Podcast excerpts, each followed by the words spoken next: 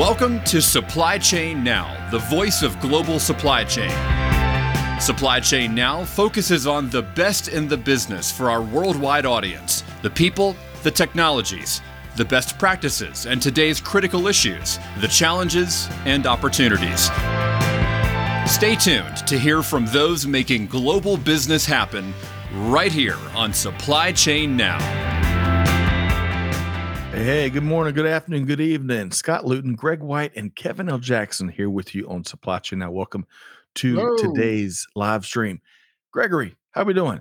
Well, other than being a little bit unshaven, I'm, I'm doing pretty well.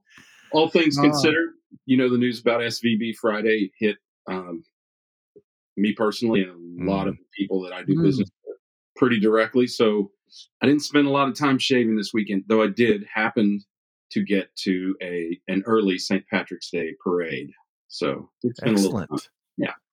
Excellent. Well, we're going to talk about what you mentioned on the front end uh, Yeah. in in about ten minutes here, and get some of your you and Kevin's take. Kevin, Yeah. how you doing today?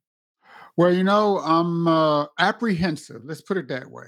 Uh, Okay. You know, uh, I live in uh, on the East Coast, the Washington D.C. area. You know, and everybody went through Sunday where we uh, lost that that hour sleep with the clocks jumping forward, and and now, and I got to jump on a plane tomorrow and fly out to the West Coast to San Francisco. um, so my uh, circadian rhythm is going to be, as they say in the military, AFU, baby. Oh, uh, well, I like that, and I also like how you pronounced uh, the city where the Giants and the Niners play, San Francisco, with emphasis on that last uh, syllable. Well, Greg and Kevin, great to have you back. Uh, Greg, of course, Kevin joins us every second Tuesday of the month for a digital transformers version of the supply chain buzz. And as if that's not great enough to have Kevin with us, we've got a, uh special guest joining in about twelve twenty-five today, as Michael Pytel with Fulfilld is going to be joining us as well. So, hey, beyond Greg and Kevin and Michael's POV and expertise, we want to hear yours. So I see a few folks already in the comments. We're going to say hello in just a moment. Okay, so Greg and Kevin, before we get mm-hmm. to work, I want to do some programming notes. We're going to say hello to a few folks, and then we, we we've got a lot of lot of stuff to get into today that I think folks can find very informational and and hopefully inspirational. We'll see. Scott, Yes, sir. you know, we you know we only have a five pound bag. Why you keep Right. bringing ten pounds? it's in my nature, man. It is in my nature. What everything we can fit in that five pound bag. It's the opposite of shrinkflation, right, Greg? It's the opposite. Yeah, that's right. You know, uh, on that point, Scott, Yeah.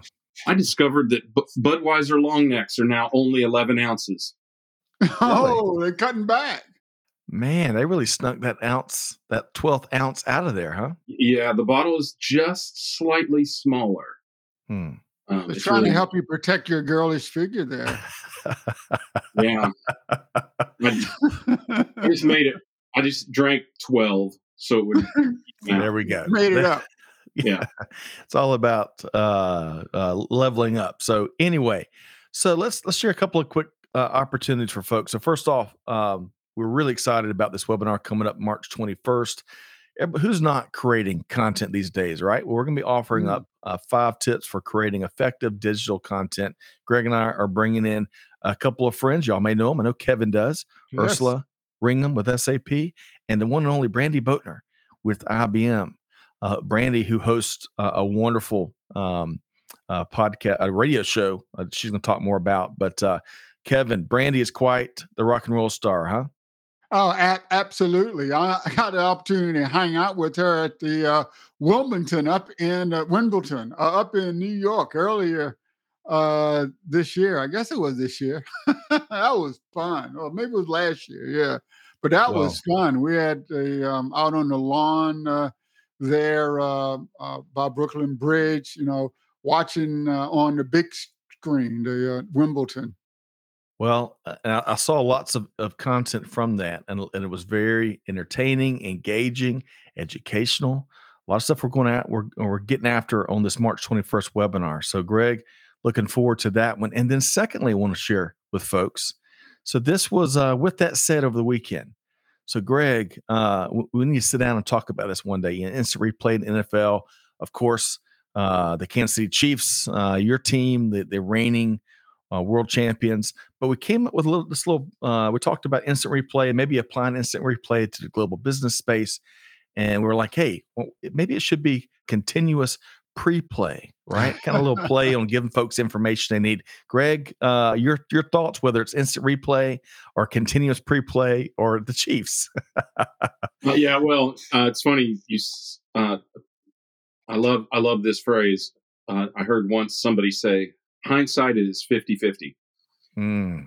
which may be more accurate than 2020. And if you think about the way we talk about pre-play or pre um, which what should we say premonition right?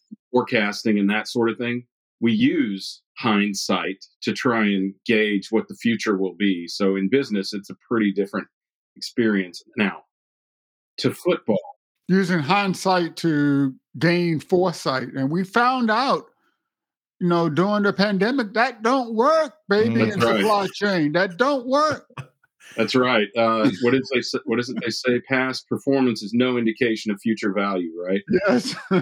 now on on the NFL field, I would say yes. Instant, and when I say instant, instant replay could be used to to uh, challenge certain calls, like calls where it's called roughing the passer, when in fact by the time the passer hits the ground, he's no longer the ball carrier, and the ball has mm. already been turned over to the defense. Chris Jones and Derek Clark. Um, so more AI and instant replay.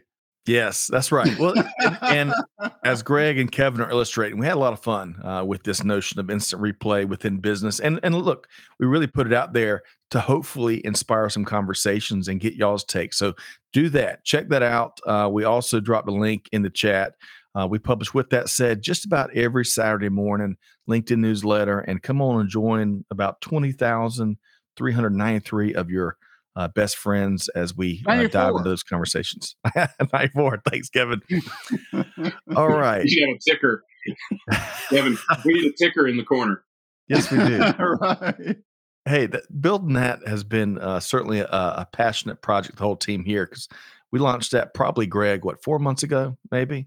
something like that. It doesn't seem like that long, but I think it has been. Yeah, and yeah. it's grown so fast. Right. That's right. We've gotten a ton of feedback. So y'all join in and let us know what you'd like to see. Uh, but but most importantly, join in the conversation. Um, all right. So Kevin and Greg, we're going to say hello to a few folks, and we're going to dive into uh, a couple of big uh, stories and segments. Uh, see, Xanabu tuning in via LinkedIn from Kenya. Great to see you here today. John Perry, one of our faves. John, hopefully you brought that great sense of humor today. One of our favorites here around uh, on the buzz. Angela, tuned in from North Carolina via LinkedIn. Great to see you, Angela. Domain Harris from Metro Detroit. I love that. Yeah. Via LinkedIn. Whereabouts, Domain? Yeah, let us know what part of the of uh, the reinvigorated city of Detroit that you you are hailing from. Joseph, guys are great. Love last week's webinar, and you drew me back in. Joseph, man, I appreciate that. I thought I was out. They pulled me back in. well, Joseph, thank you for the feedback. We uh, certainly um, we're very grateful for lots and lots of feedback. Uh, Antonio from Detroit as well. Okay, yeah, man. Detroit is in the house. You know, last night I saw this uh, show about uh, Detroit son Eminem oh, you saw Eminem's backstory, huh? Yeah. Uh, that's pretty. That was that was pretty enlightening. Okay. All right. We'll have to check that out. Greg is tuned in from Wisconsin.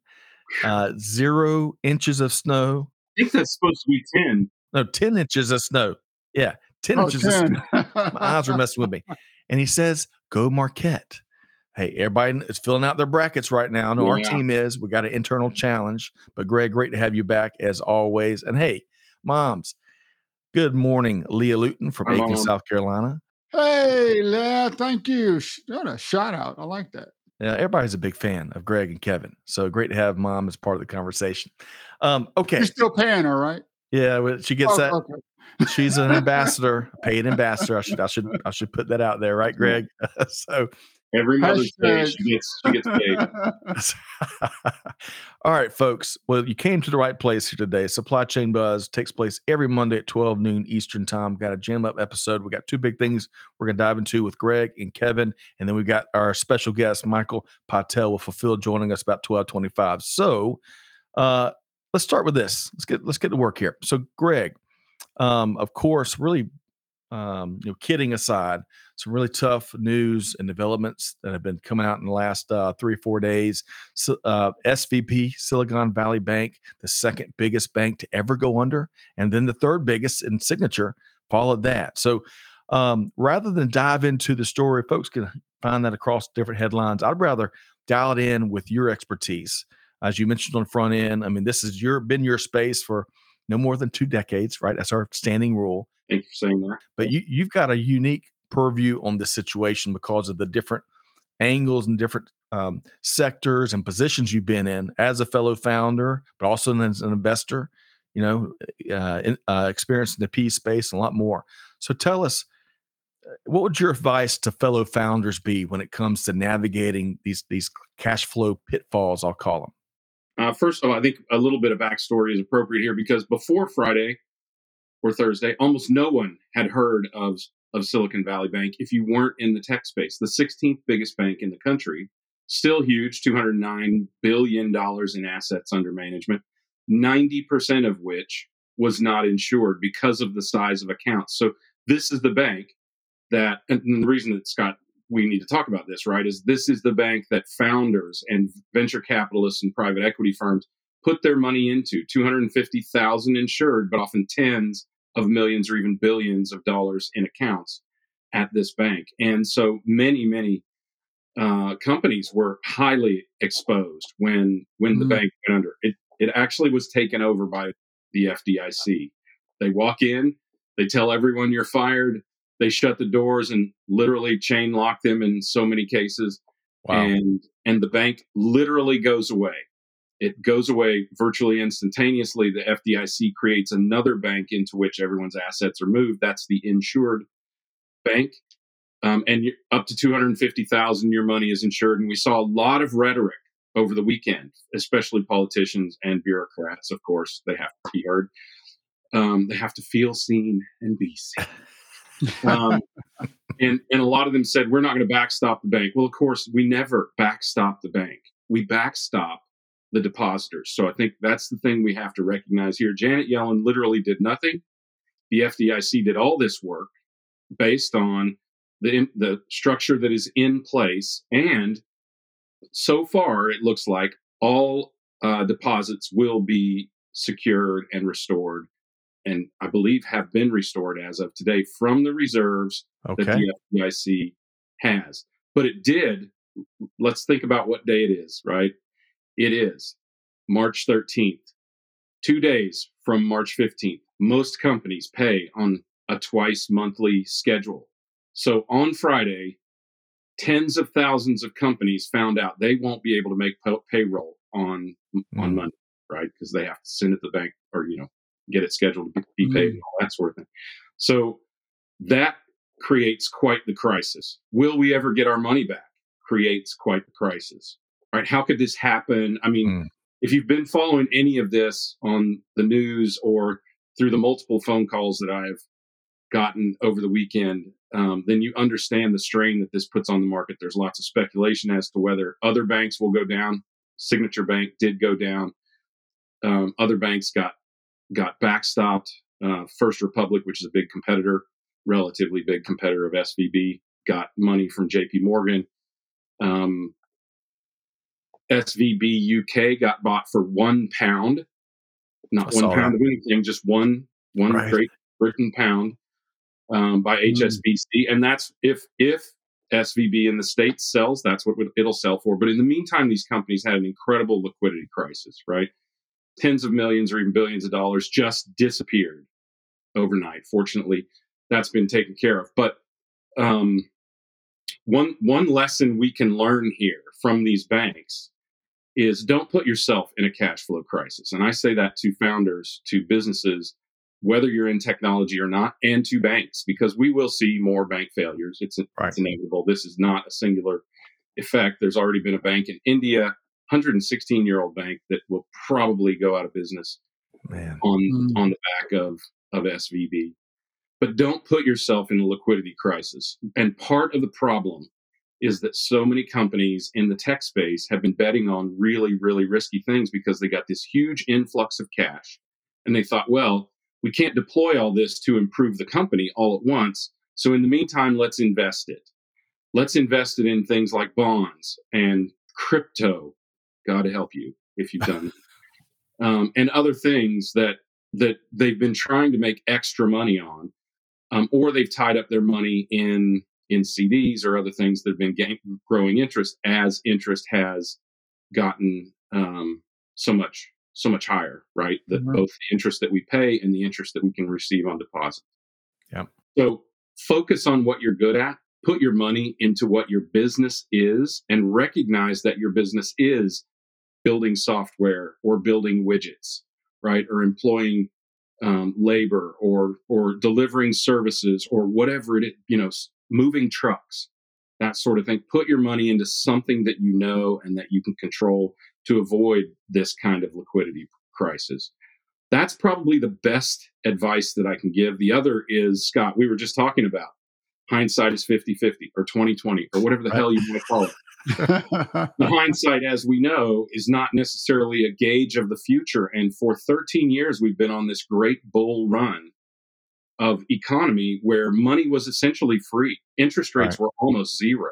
yeah. And as rates started to increase, people didn't change their understanding of their business model. They were blind to this. And if you go to my commentary, I go into a little bit more detail on that. But also recognize when the world is changing. Don't see everything that doesn't affirm your current belief as a blip, right? Or as a glitch in the matrix or whatever. Recognize that things could be changing and that it could be an accumulation of issues like this. Silicon Valley Bank, every bank should have seen this coming. Yeah. Right. And Yeah. and it's it's an unbel- it took an unbelievable amount of hubris, gluttony, greed, not just greed and avarice, which by the way is redundant. They didn't need to say both in the title of the sells. and it got me to use that article. And just sloth, thinking we can just sit back here and make money because we've been doing it for 13 years. Well, the game has changed. Mm. And it's time to recognize that. It's way past time to recognize that. And. I encourage companies to get ahead of that. Look around corners, look for problems, not away from problems. Look at look at changes and recognize that they could be foundational changes to the environment that you're playing in, right? It's like if you start a football game on a sunny day and it suddenly starts snowing, or in the old Chicago Bears game, it gets so foggy that you can't see a pass thrown or coming at you. You Right. have to change how you play the game when when things change that dramatically. Greg, well said, and really Yeah. enjoyed. Maybe the team can drop the link to your must see POV, your supply chain commentary every Monday, Wednesday, and Friday. And Kevin, I want to get your thoughts here. But one of the things I heard from Greg is stick to your strengths. You know, don't act like T. Rowe Price if you're T. Rowe Payne or or a software software founder. Kevin, your thoughts here. Well, I mean, the first thing, and I agree with everything that, that Greg said, but foundational to that, what he said is that business is about using assets, tangible and intangible, but assets, things that have value to deliver value to society. You know, business isn't about leverage trying to leverage something that has no value um, and that brings up like the difference between cryptocurrency, which many cryptocurrencies, there are no underlying assets, Right. and crypto securities, where there are actual assets that support the crypto security.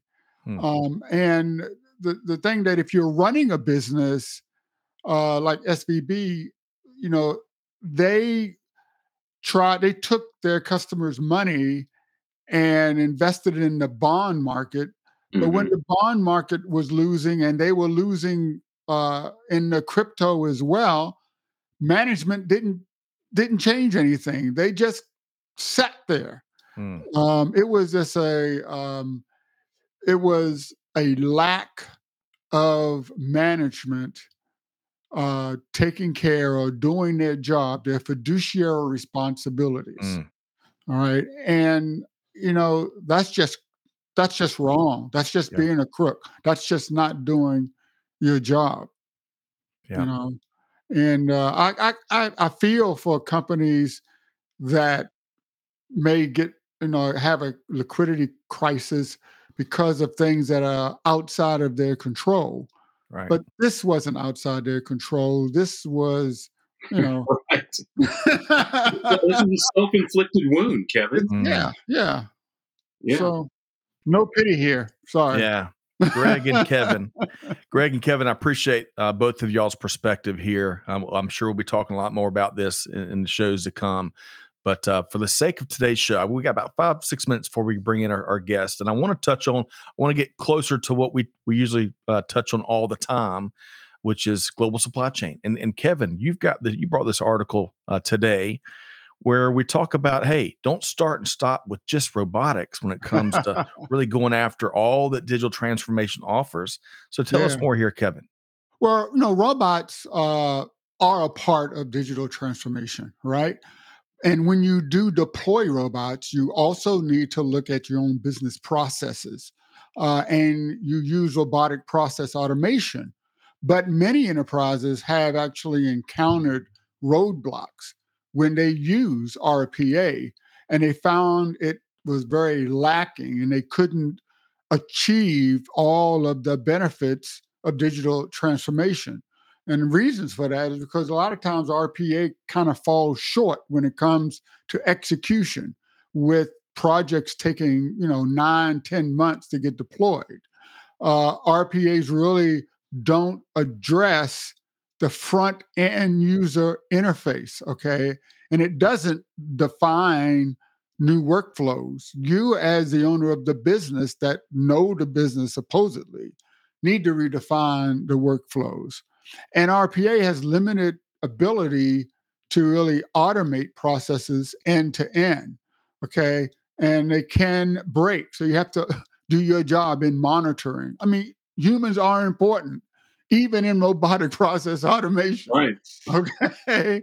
And and so when you are trying to govern these robots across bot farms, it becomes very challenging, uh, especially when the enterprises are using bots from multiple vendors to do different things. Mm. So what that means is that you really have to be intelligent about your automation.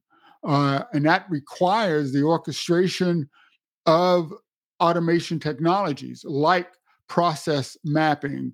And uh, you need to leverage intelligent technology like artificial intelligence, machine learning, and computer vision. Uh, and finally, you need a solid next gen IT infrastructure that's built on top of cloud with applications that run in containers on composable infrastructures. Now, if you don't understand that last sentence, you're going to fail in digital transformation, and that's that's really what's happening out there. People aren't, you know, um, they don't understand the foundation mm. of digital transformation. All right. So, Greg, I'm going to chime in really quickly here. But one of the things I heard here from Kevin is orchestration, right? Uh, take advantage of robots and everything that digital transformation offers, but you got to have a Mozart or a Lydia Tár involved yeah. to, to, to, make it a, a, a, to maestro it all. Greg, your thoughts here?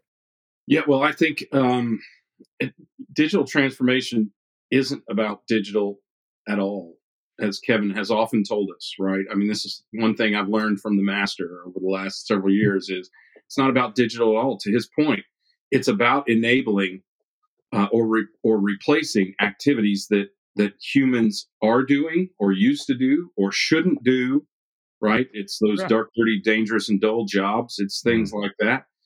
Um, but you know, one thing that you said uh, about the implementations. I think a couple things need need to change. One, we need to re- realize that AI built AI, actual intelligence builds artificial intelligence. And for artificial intelligence to, to become educated, to become intelligence, it has to ingest actual intelligence, which comes yeah. from humans and the actions that they've done or the outcomes they desire in a process, the things that they know about the data or the process or the goals. Um, and so it, it's critical that we make that link between people. Um, and the other is to recognize that, uh, you know, I say this all the time real digital transformation, it isn't a spreadsheet, it isn't even RPA. I mean, RPA, first of all, it stuns me, Kevin, that it could take nine months to do that. Most of that could be done. Most RPA could be done with a keystroke recorder and some, you know, and some very simple logic. It, it did an invoice arrive? Yes. Check this field, that field, the other field, whatever. Right. So um, there's not a lot simple task. That's what it's designed for. That, right. There's not there's not a lot of science in RPA. So it is ground level digital transformation at best. A lot of what mm-hmm. Kevin you talk about it is AI, it is blockchain, it is transformational and scientific. It is doing things as humans would do them with much greater speed, much greater accuracy, right, and much less human intervention or, or repetitive motion. Errors, much yeah. less human errors. yeah, right, right, and and it is really it, it really is transformational to the business. This is uh, RPA is is kind of like the spreadsheet of automation, if you want to think of it that way. It's really, really fundamental tool, and it does great stuff, but it but it's not it's not the top of the heap. And I think we need to think about what digital transformation, first of all, is for. It is for an outcome. And if you start with that outcome and work your way backwards, sure, you'll do some RPA, probably do some AI, may even do some blockchain or or other things, right? Mm-hmm. But the key is to focus on how it enables people to either do a job more effectively, like assistive robots do, or to not do a job that humans are not fit for that requires greater accuracy or danger or repetitive motion that we don't want humans to have to be involved in. Right. All right. We got to leave it there. Thank you, Greg and Kevin. Always love talking digital transformation with Kevin L. Jackson. But hey, we got a great second half of the show here. We got a very special guest joining us, uh, Greg and Kevin. With no further ado, I want to uh, bring him right on in. Michael Pytel, Chief Technology Officer with Fulfilld. Hey, hey, Michael, how you doing? Hey everybody! Happy uh, Happy Monday from the high plains of Denver, Colorado. Is it seventy or snowing, Michael? I wish you. Wait a yeah. second! It just yeah. changed. I saw. I hope no, it doesn't ruin our our St. Patty's Day plans on Friday. Well, I, I, bet you were chomping at the bit uh, through the first half of the show to jump right in because we were talking. We had uh, a couple of really neat pre-show conversations, but let's let's um. I was going to say, let's get to the important stuff. Right before we get to a couple of stories that you brought us, Michael, that we're going to dive into, let's celebrate something. Uh, so, National uh, yesterday was National Girl Scout Day, right? It, it coincides with the founding date of the uh, organization. It's helped so many folks come uh, become business leaders and, and help so many folks on the journey. But we love talking food here at Supply Chain Now. For for a lot of, a lot of us, it is Girl Scout cookie season as well. So, Michael, uh, fun warm up question here: What is your favorite Girl Scout cookie? Uh, that's amazing, you know, and I love when they run the the, the Girl Scouts run those specials like you buy three, you get the fourth free. Uh, so for me, it's it's the ones with the coconut. It's yeah, the it's the right. Samoas, yeah. I think they're called, or samosas. Okay. One with the coconut. Okay. Oh, fantastic! Yeah, absolutely. That that's at the bottom of my list, but that's okay. Uh, oh. um, that's that's okay. different strokes, different folks. Kevin, your favorite cookie, Girl Scout cookie? Nothing but shortbread, baby. Okay. oh, that's a very simple but elegant approach. Yes, I like simple that. but elegant. I like that, Greg. All right, Greg. Thin mints, frozen, hundred percent. Same, same. Frozen, yeah. Put them in frozen. the freezer, man. It's game changing. We've yeah. talked. We, uh, Greg, I think we've talked about this best practice Love each it. year for the last four years. Is that right? And okay. Yes. So we got to do. We got to shout from the mountaintops more and and help folks out there. But thin mints, uh, frozen a little bit, man, they are delightful. So, mm-hmm. uh, and and they get the they get today's blue ribbon. Um, all right, we got. No, no, no, no, no. When, oh man, I didn't, I didn't realize there was a prize. So you're, you're saying Thin Mints frozen as well. Yes. Yeah. Okay. Look, look. Yeah. When we have Armageddon, those shortbreads yeah. are going to be right there with me. Right. I'm going to eat my shortbreads, and you guys are going to be wondering about your melted, you know, okay. chocolate. Man, and, uh, and there's going to be plenty of Samoas left over, Kevin, because yes. I've already told my entire family if coconut was the last food on earth, I would starve to death. Oh, Michael, fighting words, fighting words.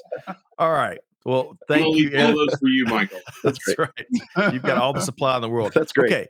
Thank you all for playing along. And and folks in the chat, y'all let us know. Well, where have we gone wrong? Uh, Catherine says, I don't think I've wrong? ever heard someone say shortbread is their favorite. Hey, all right, well, let's hear hers. secret. Right. I, you know, all you guys don't don't eat no shortbreads. Okay, you don't want them. They're nasty. You know. I hear you. Do you drink those? Do you eat those with like? Do you drink oh, tea with that? Uh, no, no, no, no, no, uh, no, no. Uh, you know, Jack Daniels go well with shortbread you, you never know where when you talk about Girl Scout cookies, you never know where the conversation goes. So thank y'all all for playing along. Uh, dive into uh, kidding aside, we got a lot of stuff to get into here with Michael. Uh, Michael, great to have you here from uh, beautiful Denver, uh, Colorado. Let's talk. Mm. Um, uh, for starters, I want to talk about um, picking back up on this article here from our friends at Wall Street Journal robotic limitations. Uh, Kevin and Greg were kind of alluding to this on, on, on the last segment of the conversation. Robotic limitations are holding back some efforts to fully automate fulfillment centers. So, Michael, tell us more here. As a child of the 80s when movies were great oscars last night and you see you, know, you see all these robot movies i love robots uh, now i think the real world is starting to set in though in that there's just a lot of different products to move out there and until a robot can develop its uh, opposable thumbs and uh, like a human being we're just going to have a hard time deploying these robots fully in a warehouse to have that dark mm. warehouse uh, robots are in my mind supportive to human beings. They're additive. Uh, they are going to replace some of our activities, but not all of our activities. So I think it's super important. And I think one thing that this article highlights is these technologies are going to coexist with human beings in the future, not yeah. necessarily replace us. Very nicely said, uh, Michael. That falls right in line, I think, Greg, to what we have chatted about uh, quite for years now. But Greg, your thoughts around what Michael just shared, as well as this uh, this article here from the Wall Street Journal about some of the limitations when it comes to robotic technologies. Yeah, well, I've seen dark warehouses uh, before, and as it turns out, it still takes a human even just to sweep the floor. So, um, so they're not completely dark. um, but I, I think that I think we have to think of things in terms of layers, right? There are aspects of a business that can be completely dark. I think of a um, one of my favorite uh, wine and spirits uh, warehouse that I went to in Norway once, where one section was completely automated. This was easily 10 years ago. Yeah, mm. easily 10 years ago. Wow. Uh, that was, for instance, that was entire pallets being shipped, right? All the pallets were scanned. They were literally in a dark section. I guess they were just trying to make the point by leaving the lights out. Um, they were literally in a dark section and they were robotically selected and placed on a conveyor and then and then conveyed down to a truck robotically placed on the truck. But you have to juxtapose that with, for instance, vintage wines, which they are not going to let a robot anywhere near. it is one one thousand dollar bottle or five hundred or fifty dollar bottle, right? And those were being hand selected and carefully placed into in, individually packed sockets that went into a, what looked like a case of wine box. So mm. we have to think about where, to Michael's point, where robots are assistive where robots are uh, the complete solution and where they aren't the solution at all. And I think yeah. to think that, uh, especially right now, I'm not saying that it can ever happen. I think we would be crazy to say that can, anything can't ever happen. But um, but today we can't even envision where a robot could do certain things, certain of the really delicate or in, intricate activities, because even with opposable thumbs, who wants to risk a thousand dollar bottle of wine, right? Save right. 15 cents in moving and shipping it. I mean, that, that's mm. that's really the kind of of economic weighting you have to consider. So, yeah. Um, I think if we think about it in layers instead of thinking about the great robot overlord over uh, overtaking like iRobot, not the company, but the movie. Right, um, Isaac Asimov. Yeah, yeah. Um, I think that's more where we'll land. And okay. by the way, robots don't go out and apply for jobs, right? Guess who brings them to the site to employ them? People. Good stuff there, Greg. All right, Kevin, I want you to weigh in, and then Michael, I'm going to give you the final word on this first article. Then we're going to move to the next one. Kevin. Well, we're in a nod to the Oscars. Movies are built on fantasy. So those, all those, I love robot movies too, but they are fantasy. Uh, and number two, robot is not the right name. They are cobots. Uh-huh. okay. They are there yeah, to right. assist humans. And as yeah. long as you keep that in mind, you know, you'll be fine. Don't go into fantasy. I love movies, right? But I know I'm looking at a fantasy. All yes. right. So That's when right. you're in business, understand what you see in a movie is a fantasy and what you're deploying on robots. They are cobots. Make uh-huh. sure you understand how they are cooperating with the humans uh, in order to make your business better. Kevin, I love that. Love that. Folks, you can down you can check out the article that we're referencing here. The link is in the chat. And Michael, before we get your last comment here, I just got to share again this image. These are some serious robots. Uh, I'm not sure where the team got this image from, but man, fantasy. Uh, I'm not sure. Yeah, one with the automatic weapon right there. Is that you? Is that your man. robot you want walking around with automatic weapons? I think those are transformers, aren't they? Maybe so. Maybe so. Um, all right, Michael, uh, your your final word here uh, around uh, robots and limitations, advantages, you name. Your final word before we move on. I think a lot of your listeners are coming from that that third part third party logistics community, and and what makes third party logistics so special is their their agility. You know, for for this year and next year, they're receiving wiring harnesses and distributing that to an automotive plant. The next year, they're going to be doing toys. And the year after that, they're going to be doing something else. And so the changing product size, product dimensions for a third party logistics provider, in my mind, isn't a fit because that makes them less agile. Now, if it's Pfizer, who knows their product plan for the next five years and knows they're going to have a consistent product in the same box forever, awesome use case for, for a cobot robot to help out there on the manufacturing side. But you know, at I think last year was estimated spend for third party logistics was 250 billion and growing.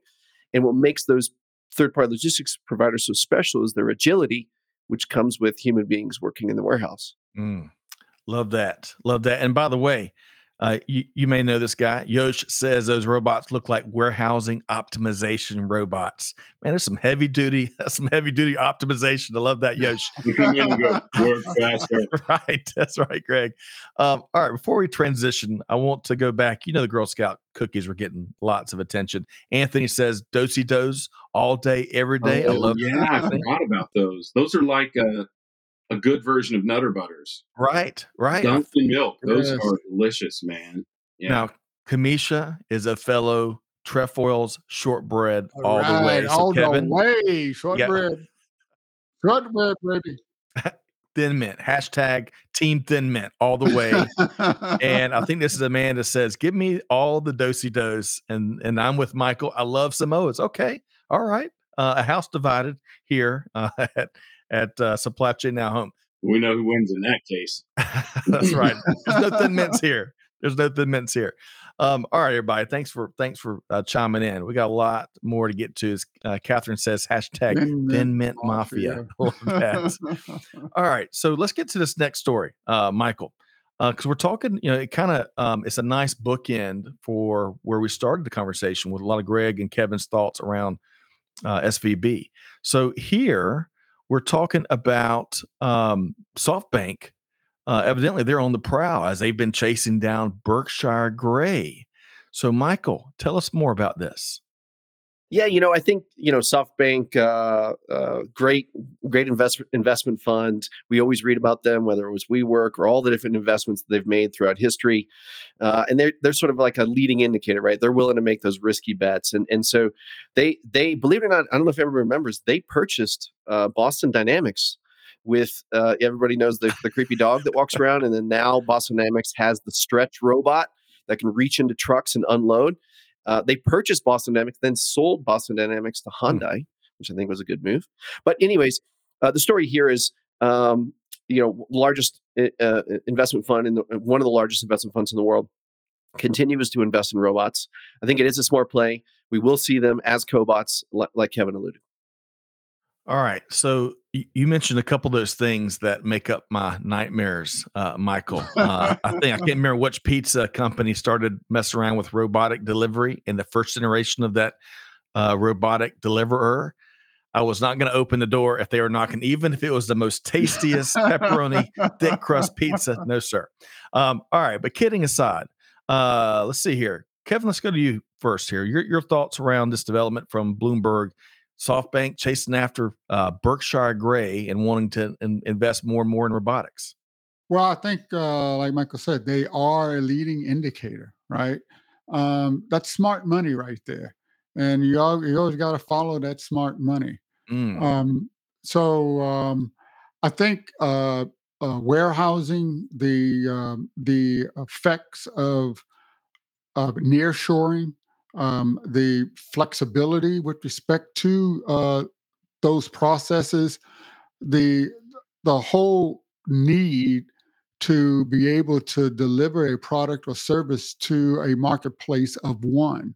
Uh, that um, you know personalization, mm. uh, extreme personalization, yeah. mass personalization. Uh, that we have, mass personalization. All of that really you you you need robots that don't make a mistake. Yes, you mm. need the you need the humans to to program them, uh, but you need to get rid of all the mistakes that humans uh, do. So um, so soft bots with um, artificial intelligence that's been uh, programmed by you know real intelligence of humans. Mm. okay, Greg. Uh, what's old is new again. I think we we we've kind of had a very well rounded conversation today around robotics. Your thoughts around what SoftBank is doing, Greg? It, well, um, I'm not as huge a fan of SoftBank and their investing. Um, I think I think the, the last few years have borne, borne out the fact that they're as vulnerable as any other investor, and um, you know, investing in Adam Neumann at WeWork shows mm. what 45 minutes and a gram of cocaine can do for you. but only, joking, Masa.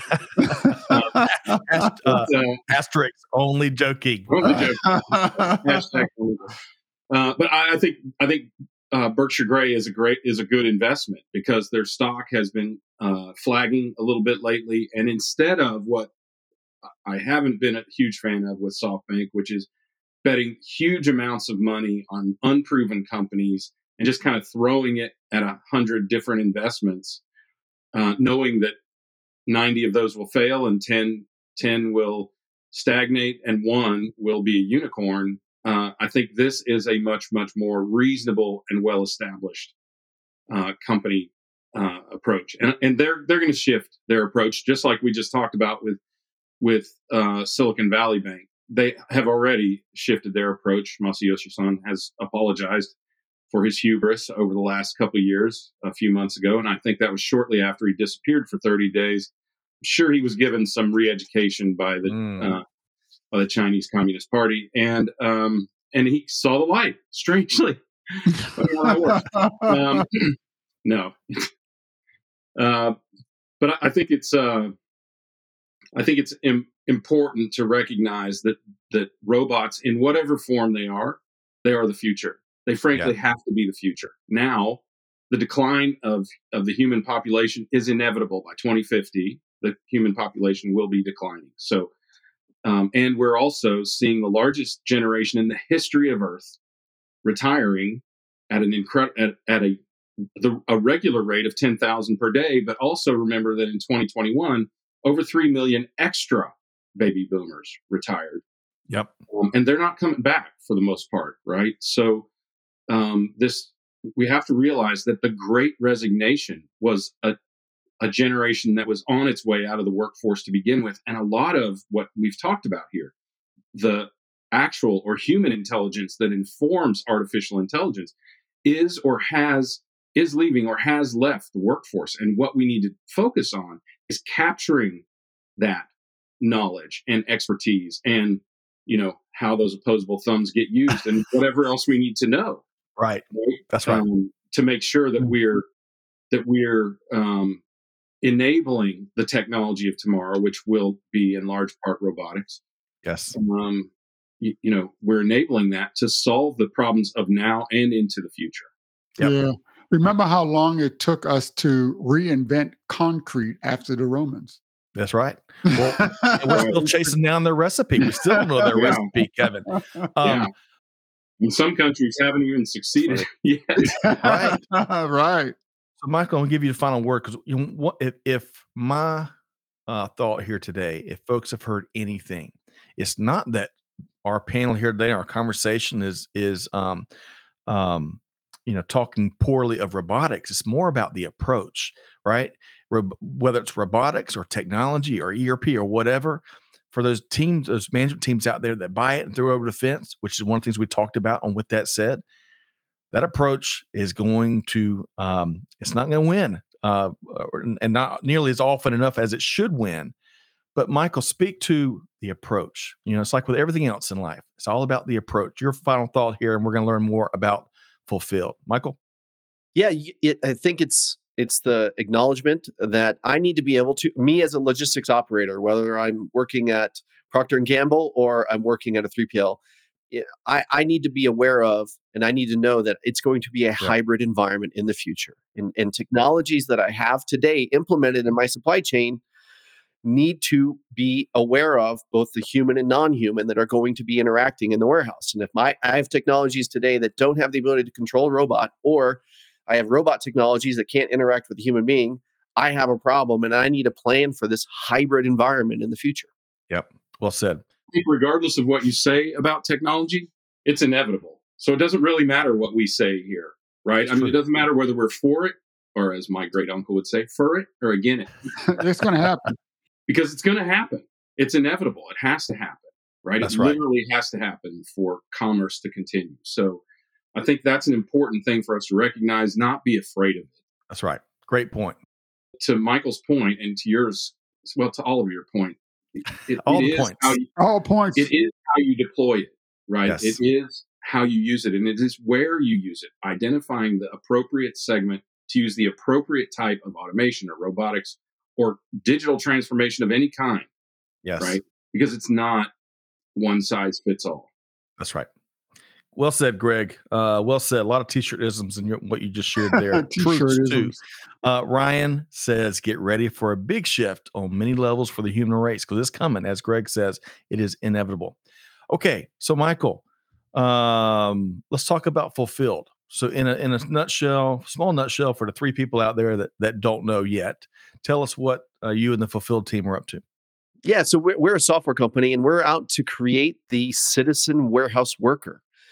Uh, if you if you look at the Bureau of Labor and Statistics, resource turnover in the warehouse is over 40% on average. We have some customers that are well over 100% resource turnover per year in the warehouse.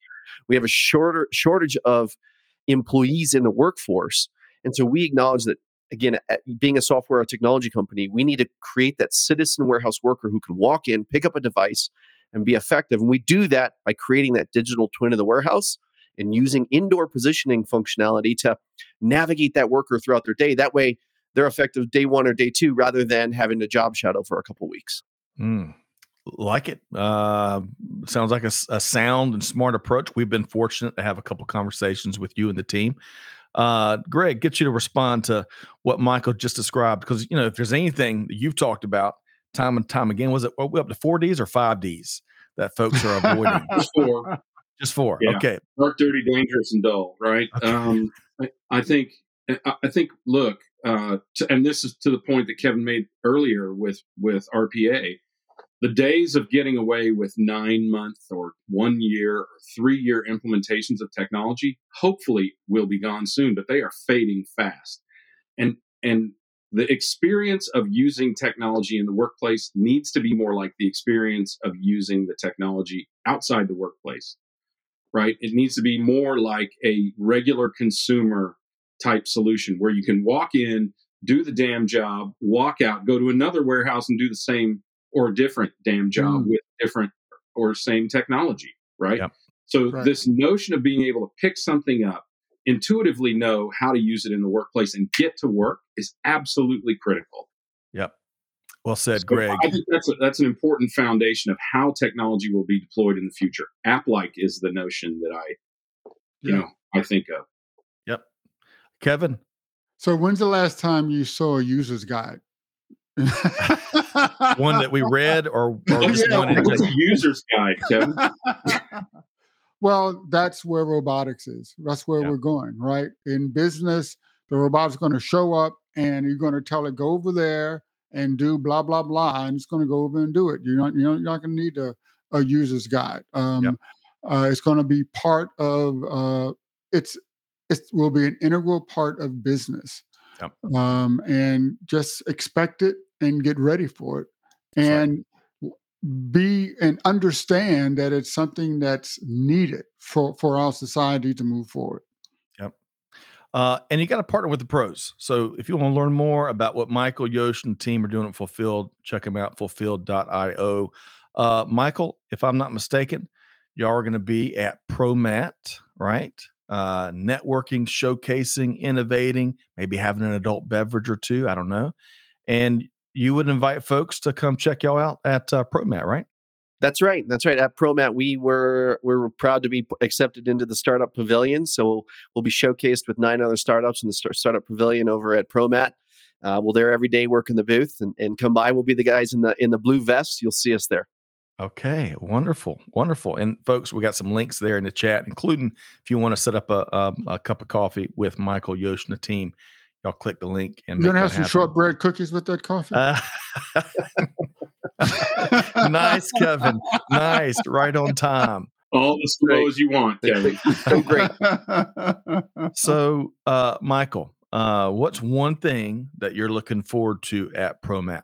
You know, I, again, I'm a I'm, I'm big into AI and digital twin, and I'm looking forward to just seeing you know how is AI going to be leveraged in the supply chain yeah. this year, next year, and the years after uh, whether that's robots, whether that's software.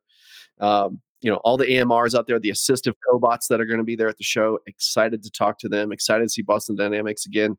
I love their their their their stuff. It's, a, it's super cool to look at. So, and excited to just meet meet a lot of great supply chain people. Uh, it's that. a great conference. A lot of great thought leaders there. Well, folks, y'all go check them out. Uh, Michael, beyond ProMat, for the handful of folks that, that aren't going to be able to make ProMat, how can folks connect with you and the Fulfilld team? Yeah, well, there's always the website fulfilld.io. There's no E in Fulfilld.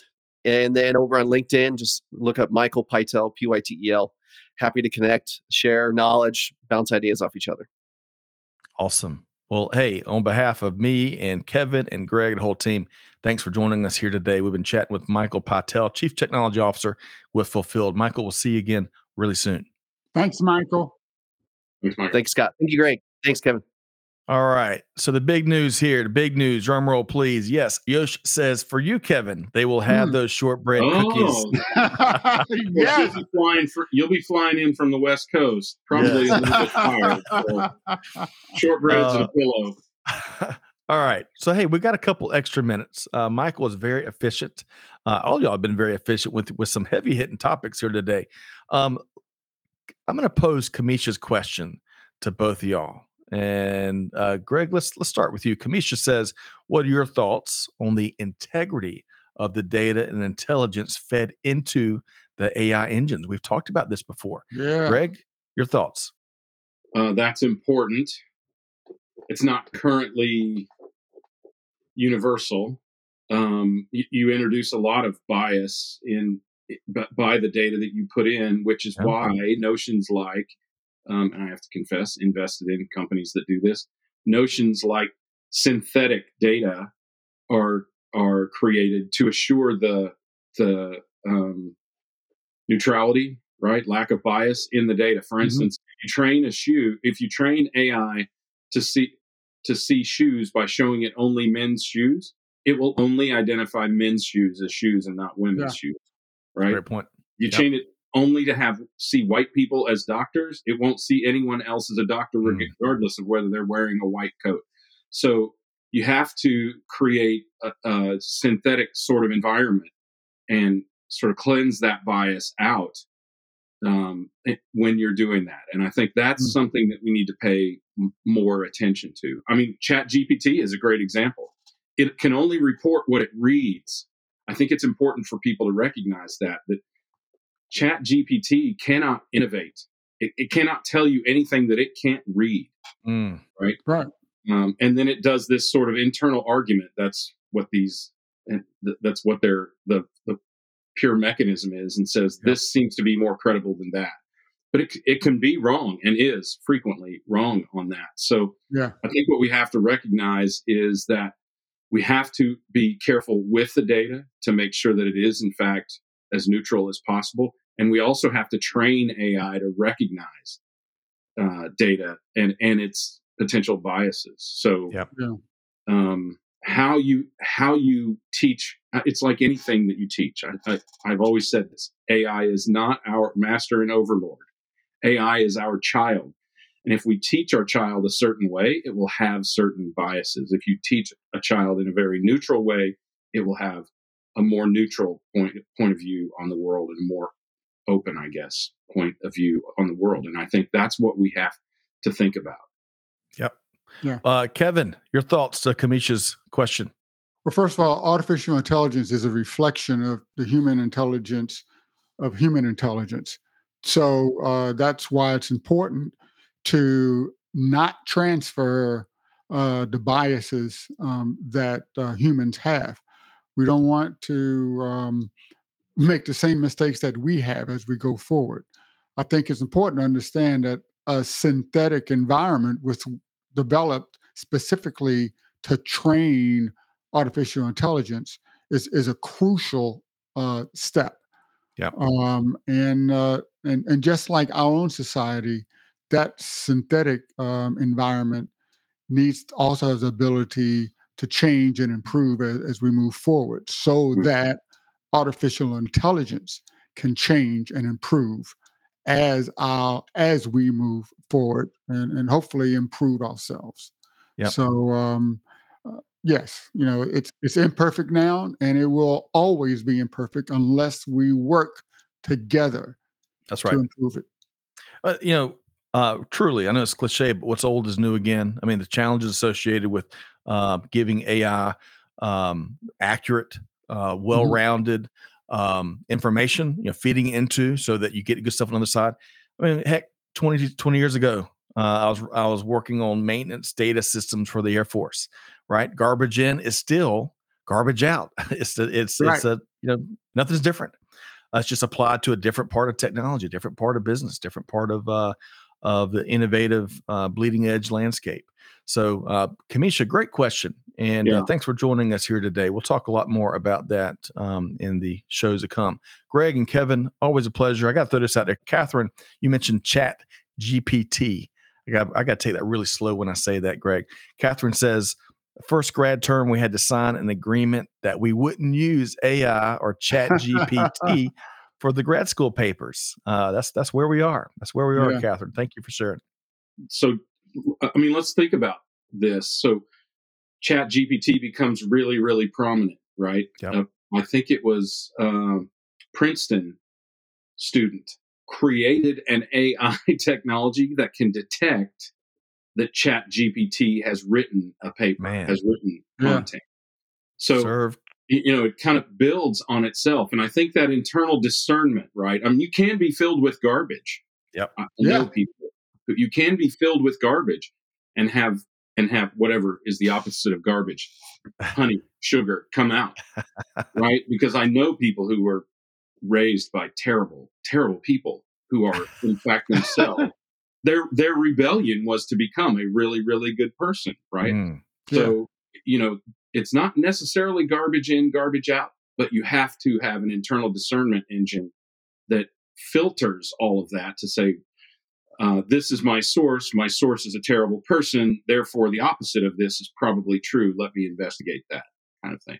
Right. And you always have to know that you can get better. No matter where you Yes. are, you can always Right. get better. Endless curiosity. And if we have our options, uh, I'd rather put uh, non-garbage in I bet that we don't always, do we? I mean, we really don't don't, always, right. Sometimes we're limited to the data that we have available. Right. Yeah. It's a great all point, the Greg. time. We are limited. Yeah. That, well, yeah, that's right. All the time we are. That's right. Um, okay. Greg White, Kevin L. Jackson. We got to stop here. Uh, Greg, always a pleasure. I Yeah, love these buzz conversations. We had two rock and roll guests with us here today, but Greg really we enjoyed it. Nine point eight pounds into that bag. This Oh man, we, we did. It is jam full. But thank you, Greg. Thank you, Kevin, for all the Thank folks that, that showed up here today, man. Thanks so much for all the comments. So we couldn't get to all of them. great audience. Great audience, great questions, uh, full conversation. A lot more to come. Big thanks to Michael Pytel and the Fulfilld team for dropping in as well. Y'all make sure you connect with them, whether it's at ProMat or, or somewhere else. But whatever you do, hey, don't just take this goodness from Greg and Kevin and Michael and ruminate on it. Man, act on it. Deeds, not words. And with that said, Scott Luton challenging you to do good, to give forward, and to be the change. We'll see you next time right back here at Supply Right. Chain Now. Thanks, everybody. Thanks for being a part of our Supply Chain Now community. Check out all of our programming at supplychainnow.com and make sure you subscribe to Supply Chain Now anywhere you listen to podcasts. And follow us on Facebook, LinkedIn, Twitter, and Instagram. See you next time on Supply Chain Now.